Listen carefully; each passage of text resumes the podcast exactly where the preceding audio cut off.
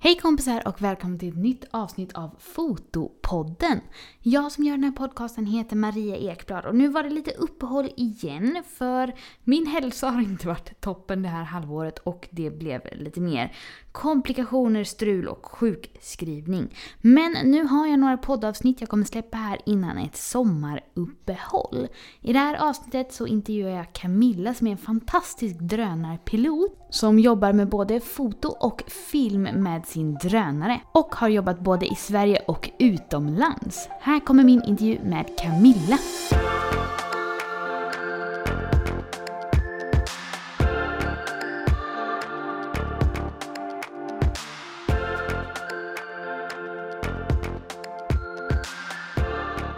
Men hej Camilla och välkommen till Fotopodden!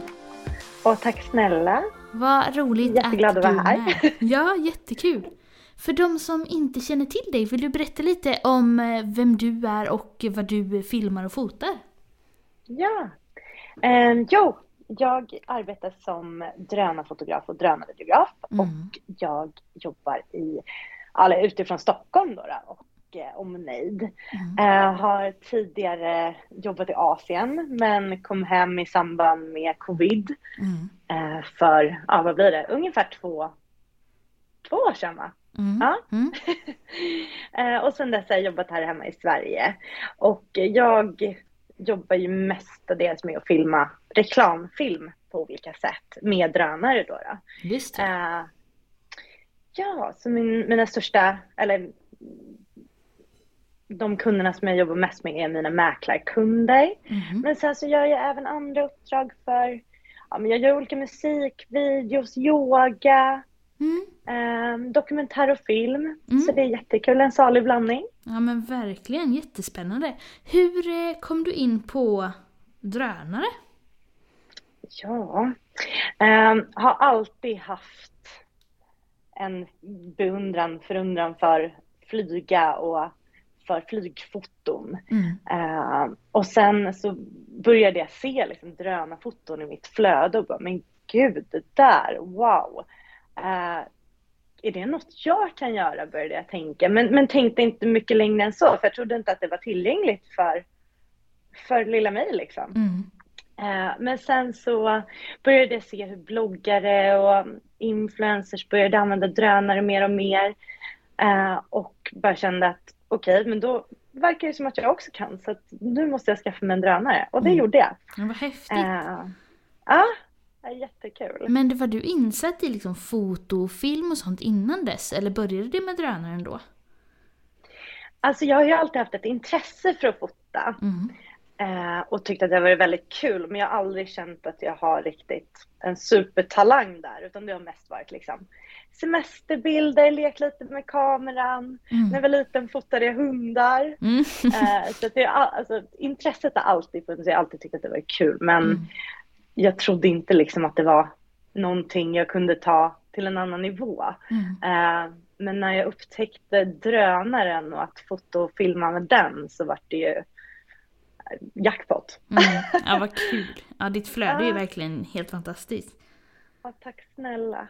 Men okej, så vilken var din eh, första drönare och när var det här då? Jag köpte min första drönare sommaren 2017 Mm. och det var en Phantom 4 DJI. Just ja. Eh, stor maskin, väldigt otympligt. Ja, de är ganska... Ja, men de är väl ganska stora de, vill jag minnas. Ja, och lite bökiga. De Mm. kommer med en stor ryggsäck som man måste sätta ihop med propellerna varje gång man ska flyga och det var det kändes väldigt bökigt. Mm. Stort och otympligt. Mm. Eh, så jag, jag släpade med mig den här till Island.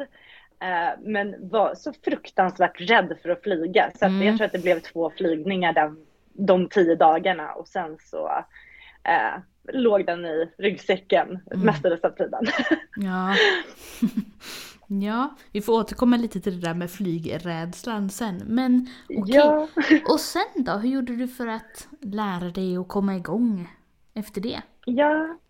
Nej men sen var jag ute och reste Mm. strax efter det här.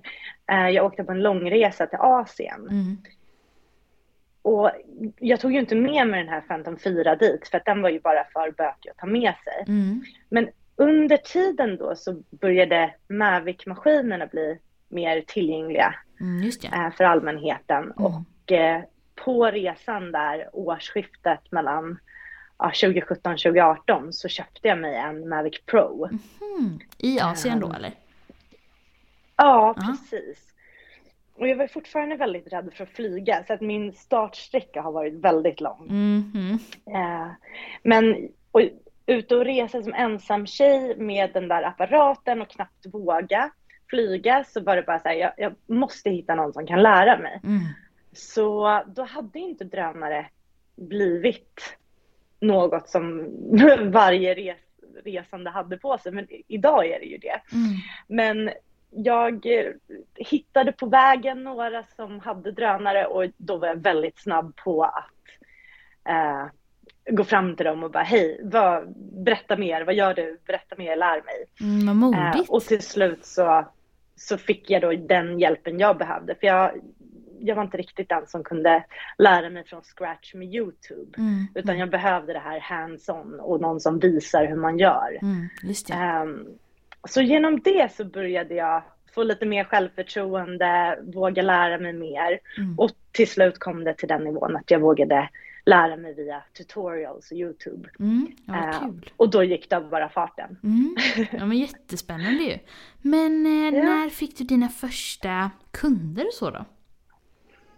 Ja, nej men jag köpte ju den drönaren där när jag var ute och reste Mm. och sen så bodde jag under ett tag på Bali och Maldiverna Mm. Mm. i samband med den här resan då. då. Jag hamnade där och bestämde att här vill jag bo. Så då jobbade jag, på Maldiverna så jobbade jag med eh, utflykter. Så jag åkte ut med båt varje dag och då blev det att jag tog med mig drönaren och filmade de här häftiga sakerna vi upplevde. Vi simmade med delfiner och eh, upptäckte öar och sandbankar. Mm. Så då hade jag med mig drönaren och filmade bara precis allting som jag upplevde hela tiden. Mm. Och så la jag upp det online och sen var det som att det, ja, det var det som födde, födde min business. För Mm. därav så såg företag vad jag kunde göra och helt plötsligt så fick jag förfrågan om att göra uppdrag med drönaren. Vad häftigt. Eh, det är ju verkligen det show what you wanna sell.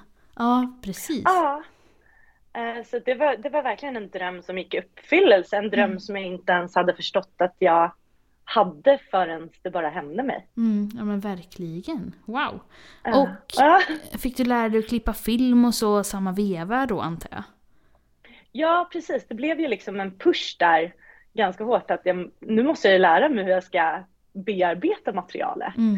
Eh, som tur var så hade jag en kompis som eh, var väldigt duktig och som kunde visa mig. Så att han lärde mig the basics och sen så pluggade jag stenhårt med Youtube tutorials. Mm. Ja, vad roligt. Ah, Mm. Och sen då, hur har det, har det rullat på sen eller hur har det liksom gått efter det? Ja, nej men när jag var där borta i Asien så gjorde jag ganska mycket uppdrag. Dels för hotell och destinationer. Mm. På Maldiverna så var det mycket resorter som jag fick komma, komma till och skapa content, Mm. vilket var skithäftigt. För det, de upplevelserna hade man ju aldrig haft råd med annars. Mm. Ehm, så att där började väl businessen och sen så kom jag till Bali och då fick jag fler chanser att filma mode med drönare. Mm. Vilket var helt nytt och jag hade aldrig liksom sett att det hade förekommit tidigare. Så att där var det ju bara att lära sig själv på vägen. Just ja. Eh, men det var skithäftigt. Ja. Eh, och sen så började jag filma yoga på Maldiverna. Mm, Och det var väl där jag insåg att jag verkligen så här, bara, wow, nu har jag skapat mitt jobb och det här är det jag vill göra. Och Mm. det bara brann i mig. Ja, jättespännande. Jag tycker det är så, jag, jag tycker alla naturbilder och filmer i ditt flöde är så häftigt. Men de där du har vävt in människor också i olika formationer och sånt. Tycker jag är så Mm. himla coola. Ja, det är så häftigt att filma stora grupper människor. Mm. Eh, det är verkligen jättekul. Så jag hoppas verkligen att jag ska kunna få in det mer och filma fler ja, men yoga retreats och retreats överhuvudtaget här i Sverige. Mm. Ja, jätteroligt. Det hade varit jättekul. Mm. Och sen efter pandemin sa du att nu är det mer reklam och mäklar, film och foto Ja. i Sverige då? Ja men precis. Jag kom ju hem till Sverige där våren 2020 blir det väl. Mm. Och eh, trodde inte att jag skulle kunna ta mitt arbete som drönarfotograf och drönarvideograf vidare här. Mm. Eh, men då blev jag kontaktad av en mäklare Just det. och eh, ja, bostadsmarknaden, vi vet ju vad som hände med den under Mm. covid. Den blommade. Mm, verkligen. Ehm, Så helt plötsligt hade jag så många uppdrag så att jag knappt hann med själv och det, det var ju verkligen helt fantastiskt. Mm. Ehm, Så då kom jag in på det spåret och sen dess har det bara flutit på. Sen har jag jobbat idag med många olika mäklare och fastighetsägare eh, framför allt. Ja, men får göra lite sådana där andra uppdrag inom yoga och musik och dokumentär och film vid sidan om det. Mm. Så att det är kanon. Ja men jättespännande. Jag eh, har hört, jag vet ju inte om det stämmer för jag eh, jobbar ju inte med det då, men att Nej. det är lite knöligt ibland för att med mäklarfoto och mäklarfilm att man vill att det ska gå så himla fort. Men att det tar ju några dagar ibland att få spridningstillstånd i Sverige och sådana saker. Har du upplevt något Ah. sånt? Precis. Ja, Mm. det är lite bökigt och man får ju vara väldigt snabb och informera med det. Mm. Um, I och med att, eh, jag vet inte om dina lyssnare vet det, men för att få sprida material, foto och film i, eh, tagna med drönare eller från luften i Sverige så Mm. måste man ansöka om ett spridningstillstånd för allt material. Precis. Eh, så att varje gång efter en photosession så skickar jag ju in allt material för godkännande. Mm. Och så tar det ungefär ja, men fyra, ibland upp till elva arbetsdagar att få tillbaka det här materialet. Just ja. Och godkänna Eh. att man får sprida det. Vad är det det står? Ur Exakt. totalförsvarssynpunkt tror jag det står i besluten. Exakt. Mm. Exakt. Och det är ju för att skydda Sverige. Mm. Ehm, Det kan handla om skyddsobjekt ehm, som har att göra med Sveriges säkerhet och som de vill Precis. inte avslöja någon information om till Mm. exempel. Eh, Så det, det är lite knivigt ibland att veta vart man får filma och vad som kommer bli godkänt och inte. Mm, Men- precis.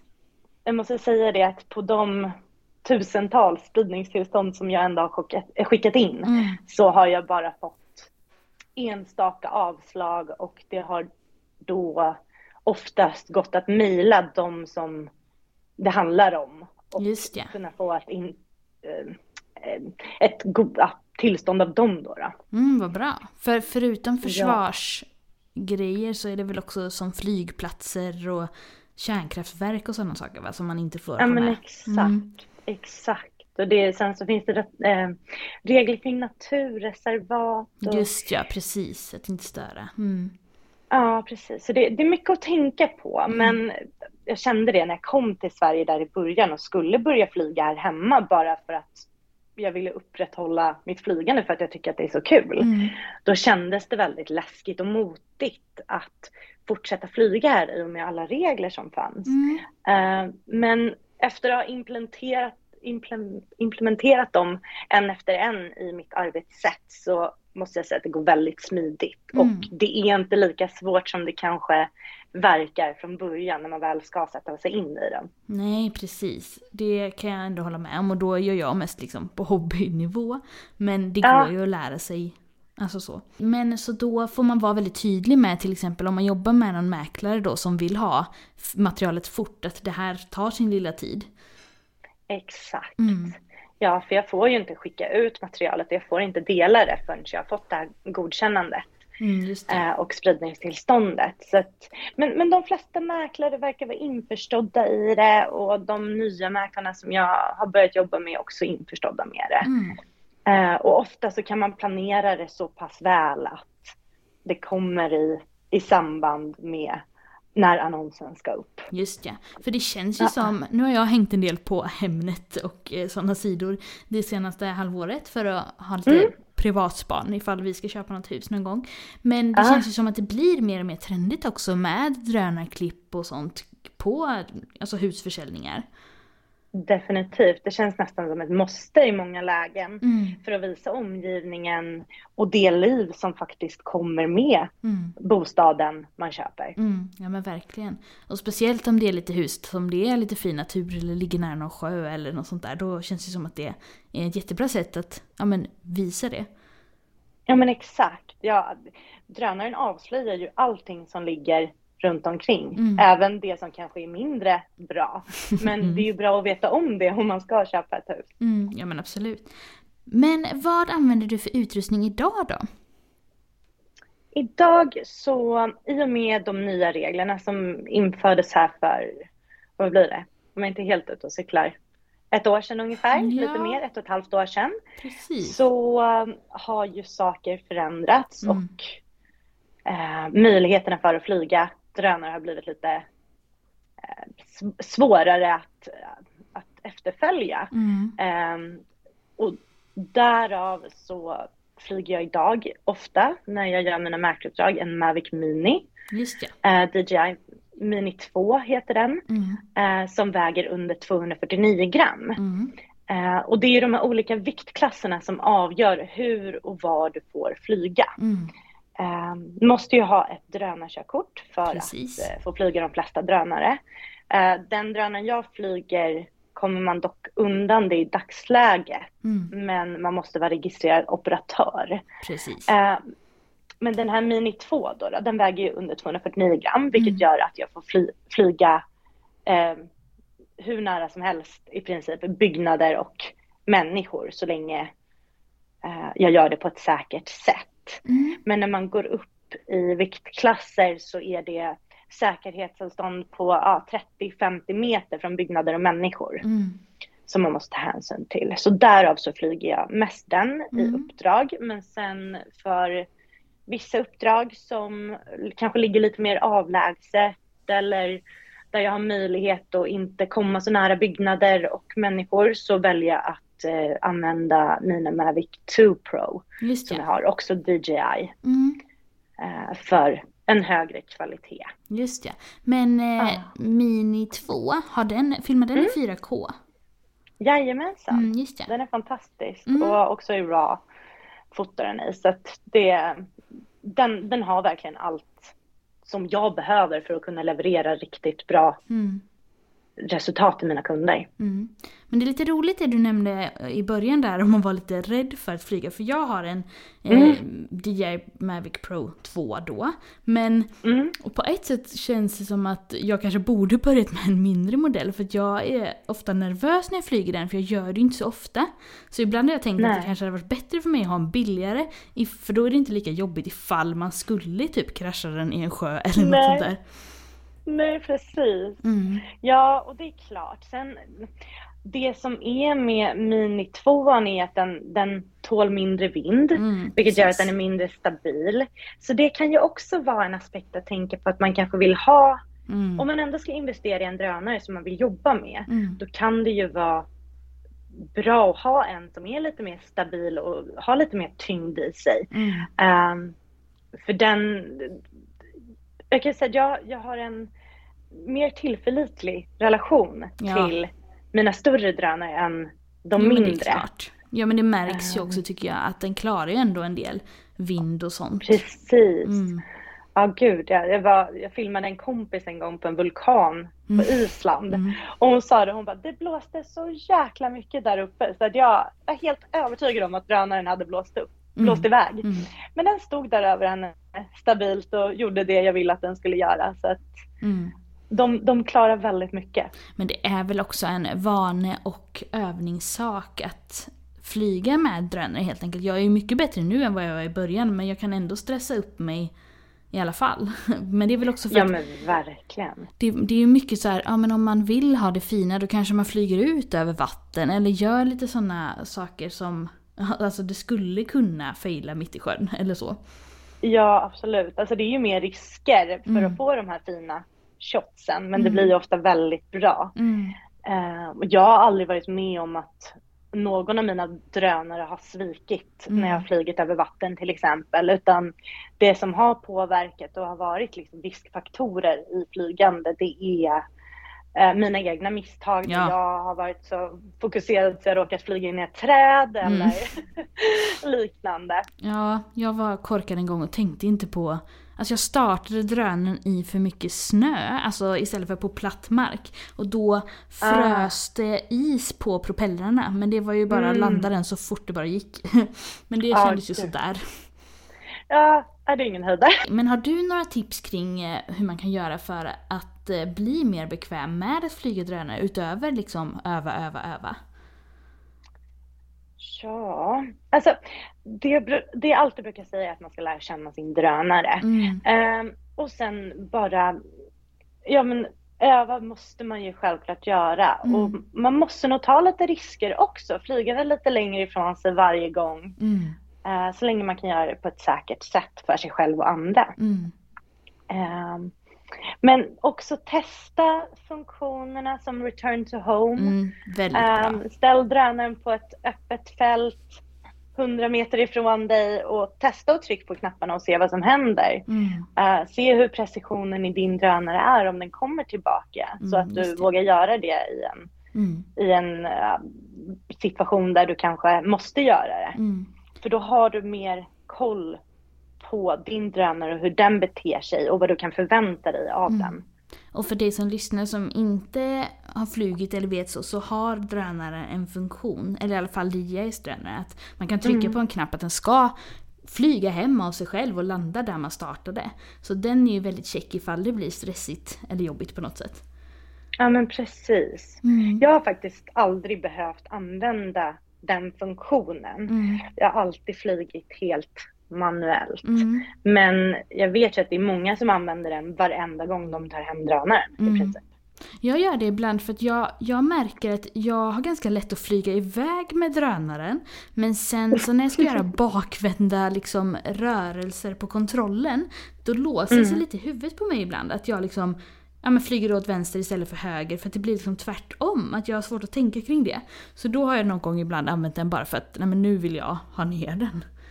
Ja, ja, men det där känner jag också igen. Och där ett tips som kan vara det är att alltid ställa in, när man ska flyga hem, ställa in drönaren så den tittar mot dig. Ja just det, det är ju Vänd bara drönaren och kolla så att du har dig själv eller den riktningen där du står i, i sikte. Mm, mm, Eh, och sen så finns det ju även den här GPSen som eh, syns på skärmen i drönaren där man ser vilken riktning. mm, just det. Eh, någon gång när jag har tappat signal Mm, så har jag flugit den lite framåt, lite bakåt för att se på distansen om den kommer närmare mig eller om Just den det. åker längre bort från mig. mm. Eh, det kan ju också vara ett tips. Mm, ja men absolut. Men när du filmar eller eh, fotar med drönare då, vad är det du letar efter i dina bilder? Om man tänker på de lite mer konstnärliga utomlands eller de som, alltså de som inte är mäklarbilder och så. Mm. Oh, jag vet inte.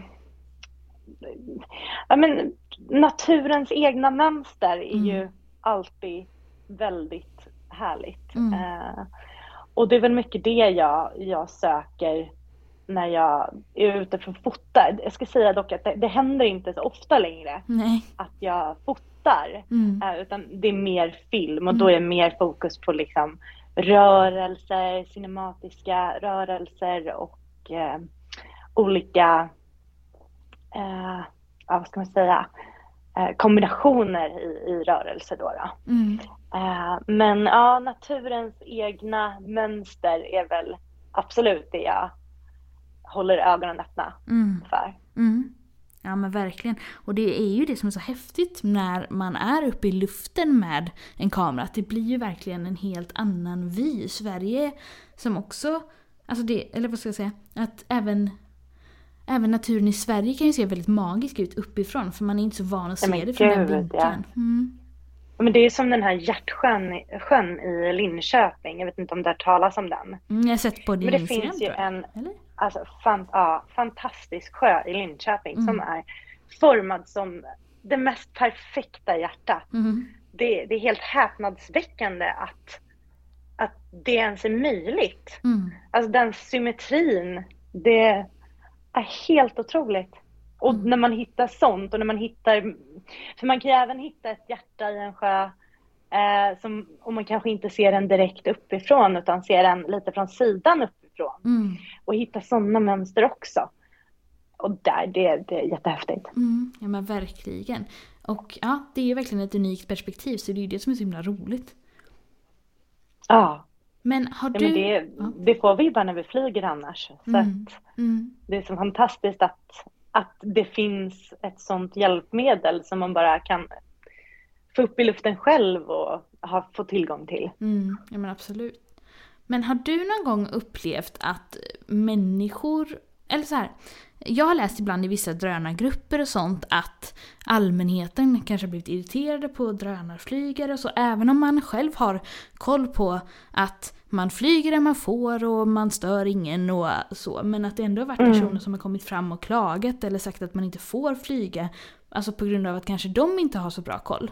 Har du upplevt något sånt någon gång? Absolut. Mm, Jag upplever det väldigt ofta. mm, Och jag, jag förstår ju det. Alltså, väldigt ödmjuk ställer jag mig inför det. För det, det är klart att det är obehagligt att känna sig iakttagen och bevakad. mm, Ehm, Så jag försöker alltid... Jag är ju väldigt påläst om det jag gör. Jag ser till att jag eh, gör allt jag gör lagligt mm, och har belägg för det jag gör. Och så länge man oftast kan, eller så länge man kan presentera det man gör och berätta varför man gör det och att man får göra det så brukar det mottas på ett väldigt bra sätt. mm, Eh, men nu märker man ju också det, det har blivit mer spänt läge i och med de här drönarna som syntes till över hela Sverige bara för ja, Mm. en och en halv, två, tre månader sedan. mm, Eh, där folk känner sig obekväma med drönare i luften. mm. Och det är ju inte konstigt. Så man, man måste bara ha förståelse för det. Men sen kan ju, kan ju inte jag göra mer än att bara förklara vad jag gör och förklara att jag får göra det jag gör och att jag gör det på ett säkert sätt. Så, Mm. så länge man själv är förberedd på det så Mm.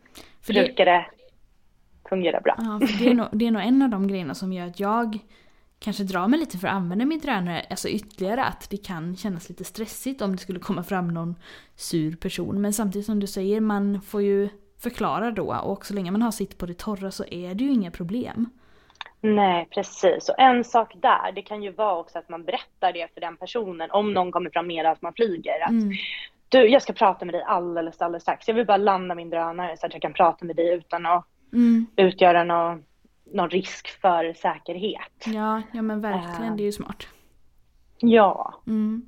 Jag hade en gång, en gång när jag flög och då var det verkligen mitt ute i skogen. Men då hade jag uppe drönaren, alltså långt innan, men så kom det förbi en som gick förbi med en hund. Och hunden Mm. blev liksom galen på drönaren i luften. Och då blev jag också Ah. stressad av det, men det var samtidigt så här, jag var här först. Men Ja. ägaren sa ju inte så mycket, hon ville ju mest lugna sin hund och gå. Men, ja.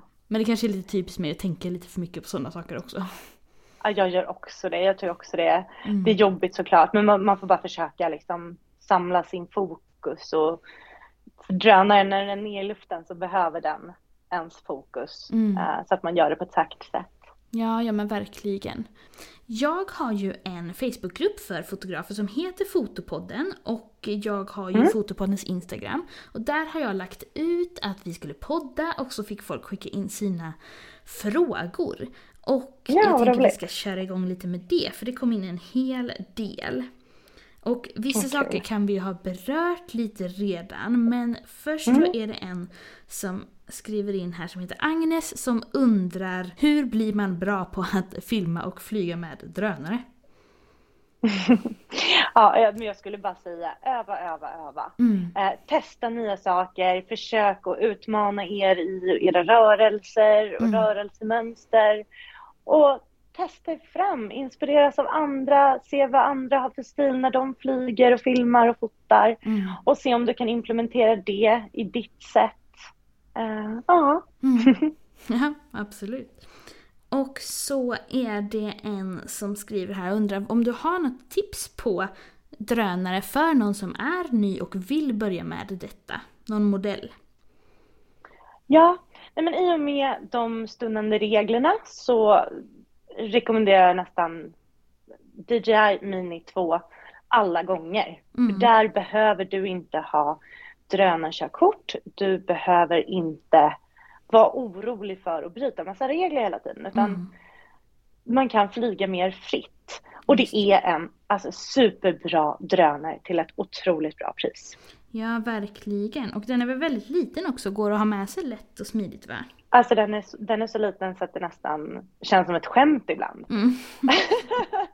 Nej men jag kan bara slänga ner den i väskan. Mm. Eh, och det är det som är så otroligt också, för man, man kan ju ha med sig den precis överallt och det tar ingen större plats och du är mobil och du kan... Det blir liksom inga konstigheter, det blir inga problem, utan det blir enkelt att flyga drönare för du kan ha med den överallt. Just ja. För många drönare kan ju vara ganska stora och klumpiga, man får ha en separat väska eller så. Ja men verkligen, Mm. verkligen. Och sen alla batterier som man ska ha med sig. Alltså när jag var ute och reste då hade jag en ryggsäck med min dator och alla hårddiskar och drönare och den vägde alltså 17 kilo bara Oj, min ryggsäck. Ja, Jag vet inte hur många säkerhetskontroller jag har stått och försökt gömma den med, med liksom tröjor på ryggen för att dölja den. bara det, det är min kropp, del av min kroppsvikt här, det är min förlängda Ja, arm. precis. Exakt. Mm. Och sen så är det en som undrar här, en fråga som jag också var lite nyfiken på. Hur Mm. tar man reda på olika regler för flygning med drönare i olika land? Alltså jämfört med Sveriges spridningstillstånd och sådana saker. Mm. Alltså, jag skulle nog säga Google. Mm. Och sen så är det ju många, ehm, många länder som har skri börjat skriva om det på sina officiella hemsidor. Mm. Hur de stå, ställer sig till drönare och vart man kan hitta mer information om det. Det. Eh, sen så finns det en av de större grupperna på Facebook. Jag tror att den heter DJI drönare någonting. Mhm. Eh, men där i alla fall så har de ett forum, ett separat forum i gruppen där Mhm. de diskuterar hur det ser ut med regler i olika länder. Just ja. Vad Så det är smart. ganska uppdaterat och ja, man hittar ofta väldigt bra information där. Är det den DJI Sweden, vi som flyger DJI-drönare? Ja men precis, precis. Mm. Sen brukar jag även göra så att när jag ska till ett nytt land och flyga, då brukar jag ta kontakt med lokala drönaroperatörer och bara höra om de kan ge något bra tips på vart jag ska vända mig för att hitta rätt information. Just ja. Mm. Ja vad bra. För det skiljer sig ganska mycket olika länder emellan, eller? Ja, verkligen. Alltså det, det här med spridningstillstånd, det är ju, det är ju enbart i Sverige. Jag Mm. har hört om att något land i världen har något liknande. Mm. Men förutom det så, ja det finns lite sådär, just i Europa så är det ju samla, ett samlat regelverk men alla olika länder har extra regler till Mm. det regelverket. Ehm, men ja, jag tror att i Egypten så är det totalförbud Mhm, mm. att flyga drönare och Mm. så är det i vissa länder. Precis. Ehm, så det, det är lite knivigt att ta reda på vad Ja. som gäller i respektive land. Jag läste i någon drönargrupp, nu har jag ingen säker källa på detta, men att till exempel på Kanarieöarna att det kan vara ganska lätt att flyga för privat foto men för kommersiellt behöver man ha lite mer att tänka på. Men det som kan skilja sig där är att det finns väldigt mycket ja, men små flygplan och liksom helikoptrar och sånt som flyger Mm. eh, med reklambanners och sånt som man kanske inte är van vid här i Sverige som man då får ta hänsyn till. Ja, precis. Och det var ju samma sak som när jag bodde på Maldiverna. Där var det ju sådana här sjöplan Mm. som flög fram och tillbaka och de flög lågt. Så det var ju också en sån sak som man behövde ha lite extra koll på. Mm. Ehm, så att ja, det, kan, det, det tillkommer lite sådana där saker som man måste göra sig varse om. Mm, ja men verkligen. Så är det en som heter Johan som har skrivit här att han har sett på YouTube att eh, vloggare gör coola klipp i stadsmiljöer och sånt. Och Mm. undrar om du vet att det är något speciellt man behöver ta hänsyn till där och hur man gör om man vill ha med drönarklipp själv.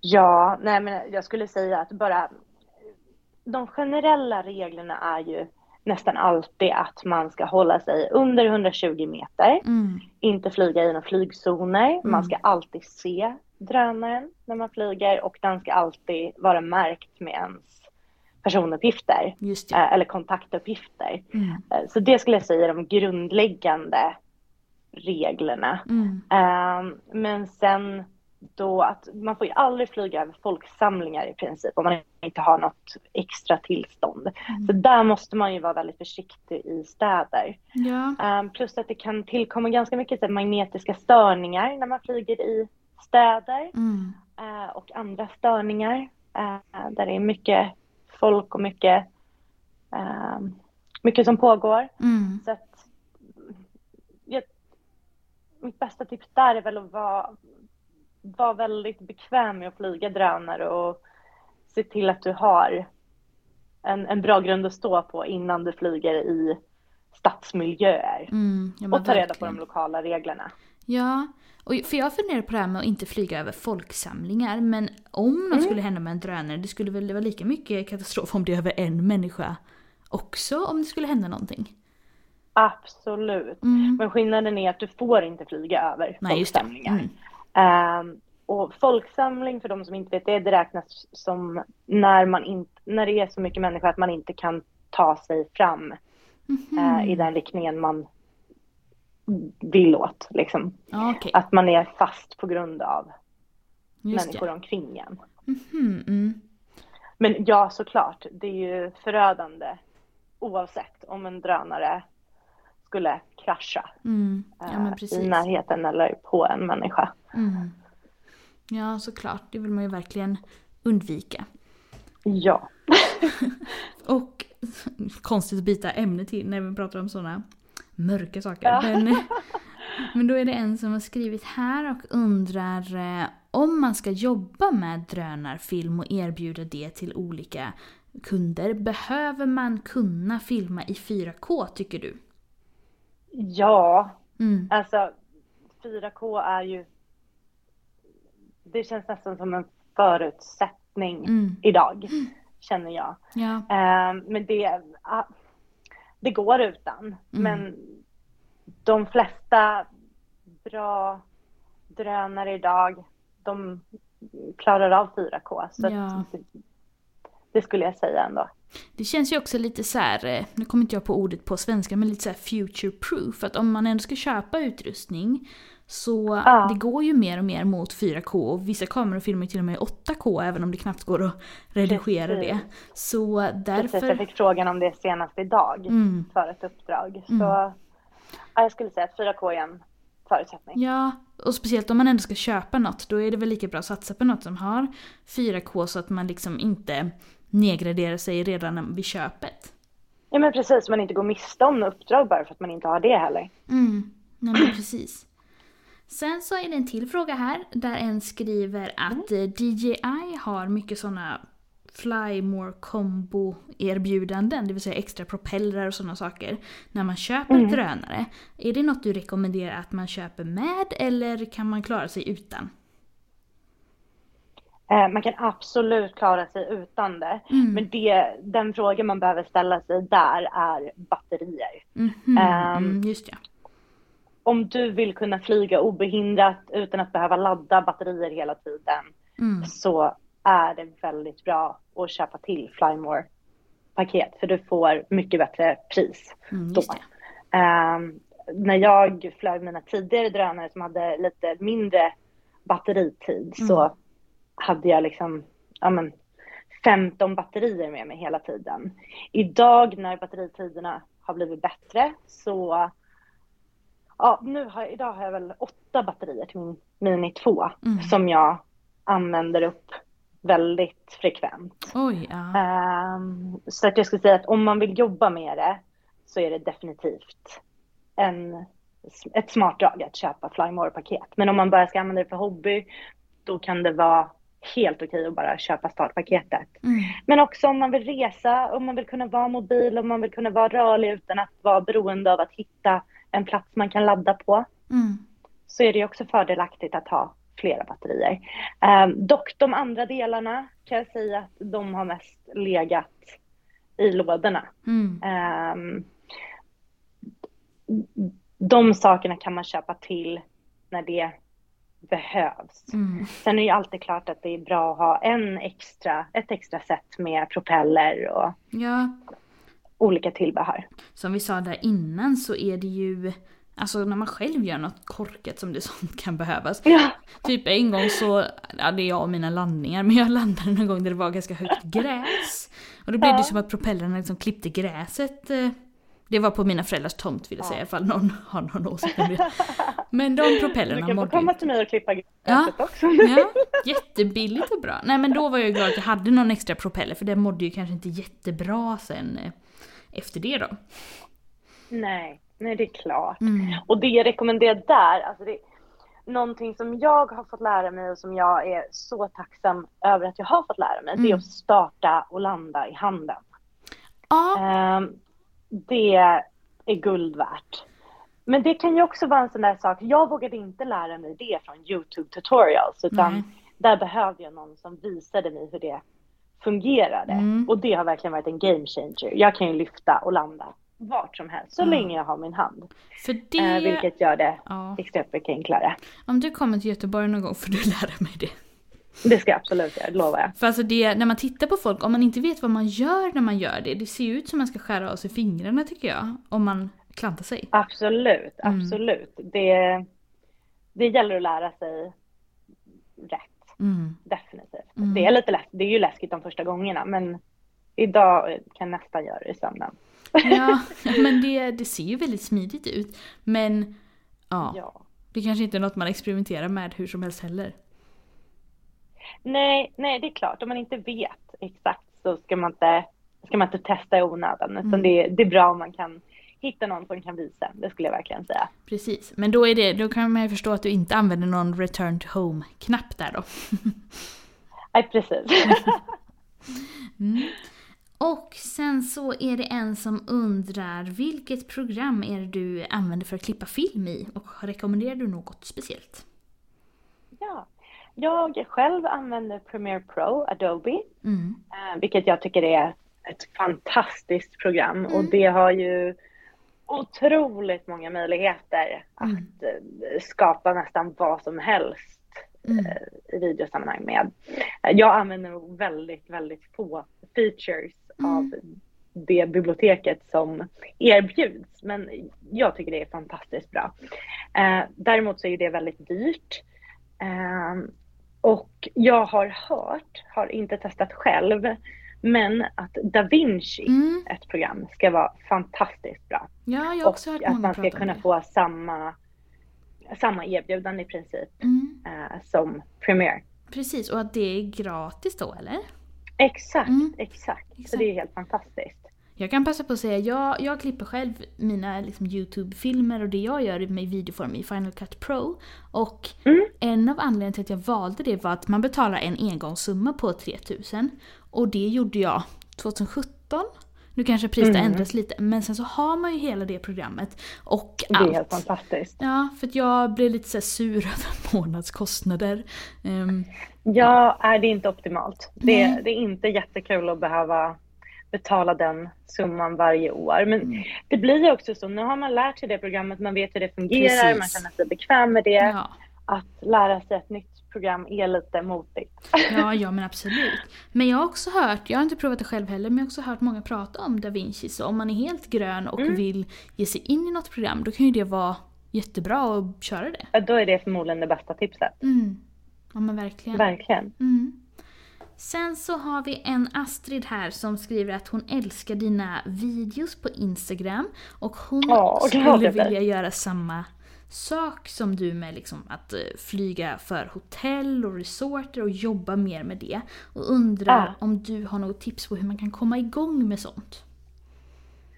Alltså, det man måste börja med är att skapa sig en portfolio. Mm. Ehm, och det gör man ju rätt enkelt bara genom att kanske filma sitt eget hus, filma en miljö som man tycker om och Mm. försöka sätta ihop det på ett tilltalande sätt med tilltalande musik eller ja. Mm. Ehm, så skaffa dig någonting att kunna visa upp Just det. ehm, som kan ge möjligheter att, att du får göra jobb för, för sådana Mm. destinationer eller resmål Mm. skulle jag säga. Mm. Och bara öva, öva, öva. För det är ju det. Ja men Det precis. är övning som tar en bit. Och sen att liksom upptäcka nya rörelser, nya kombinationer. Mm. Ja Allt sånt gör ju det stora hela. Mm. Sen, eh, det här kanske är, du kanske protesterar, det här kanske är ett bakvänt tips men jag har hört andra prata om som lever och jobbar med samma sak att det kan, om man vill ha i sin portfolio olika destinationer eller liknande destinationer, att det kan ju vara värt att göra egna resor och filma för att få just de miljöerna. För att sen kunna visa upp till eventuella uppdragsgivare. Definitivt, Typ om man vill definitivt. filma då på Maldiverna, att man gör det och sen försöker marknadsföra sig. Absolut. Mm, Absolut. Det är nog ett jättebra tips. mm. Mm. Ja, men Camilla, vi börjar närma oss eh, slutet på det här poddavsnittet. Men eh, om man vill hitta dig och dina filmer och bilder och drönarmaterial på internet, vart går man då? Ja, min, min Instagram har ju, har ju sin lilla plats där och det är Mm. Camilla Delion. Mm. Eh, sen så har jag även startat upp en ny Instagram för mitt fastighetsfoto. Den heter Camilla Fastighetsfoto. Mhm, mm. Eh, men annars så samlar jag det mesta på min hemsida om man vill se vad jag har att erbjuda i tjänster. Just ja. Eh, mm. Mm. Så det är det. Och sen är jag lite på Youtube också. Så jag, jag Ja, heter kul. mitt namn på alla olika. Ja, Sociala kanaler. Då får man gå in och prenumerera på olika ställen. Ja, det skulle jag verkligen Mm. uppskatta. Fotopodden hittar ni i Fotopoddens Facebookgrupp och man kan följa Fotopodden på Instagram. Och mig hittar man ju på fotograf Maria Ekblad på Instagram, Facebook och Youtube. Tack så jättemycket för att du ville vara med Camilla. Tack snälla Maria. Mm, det var jättefint jättekul. att få vara med. Mm, ha det bra alla, hejdå! Hej då.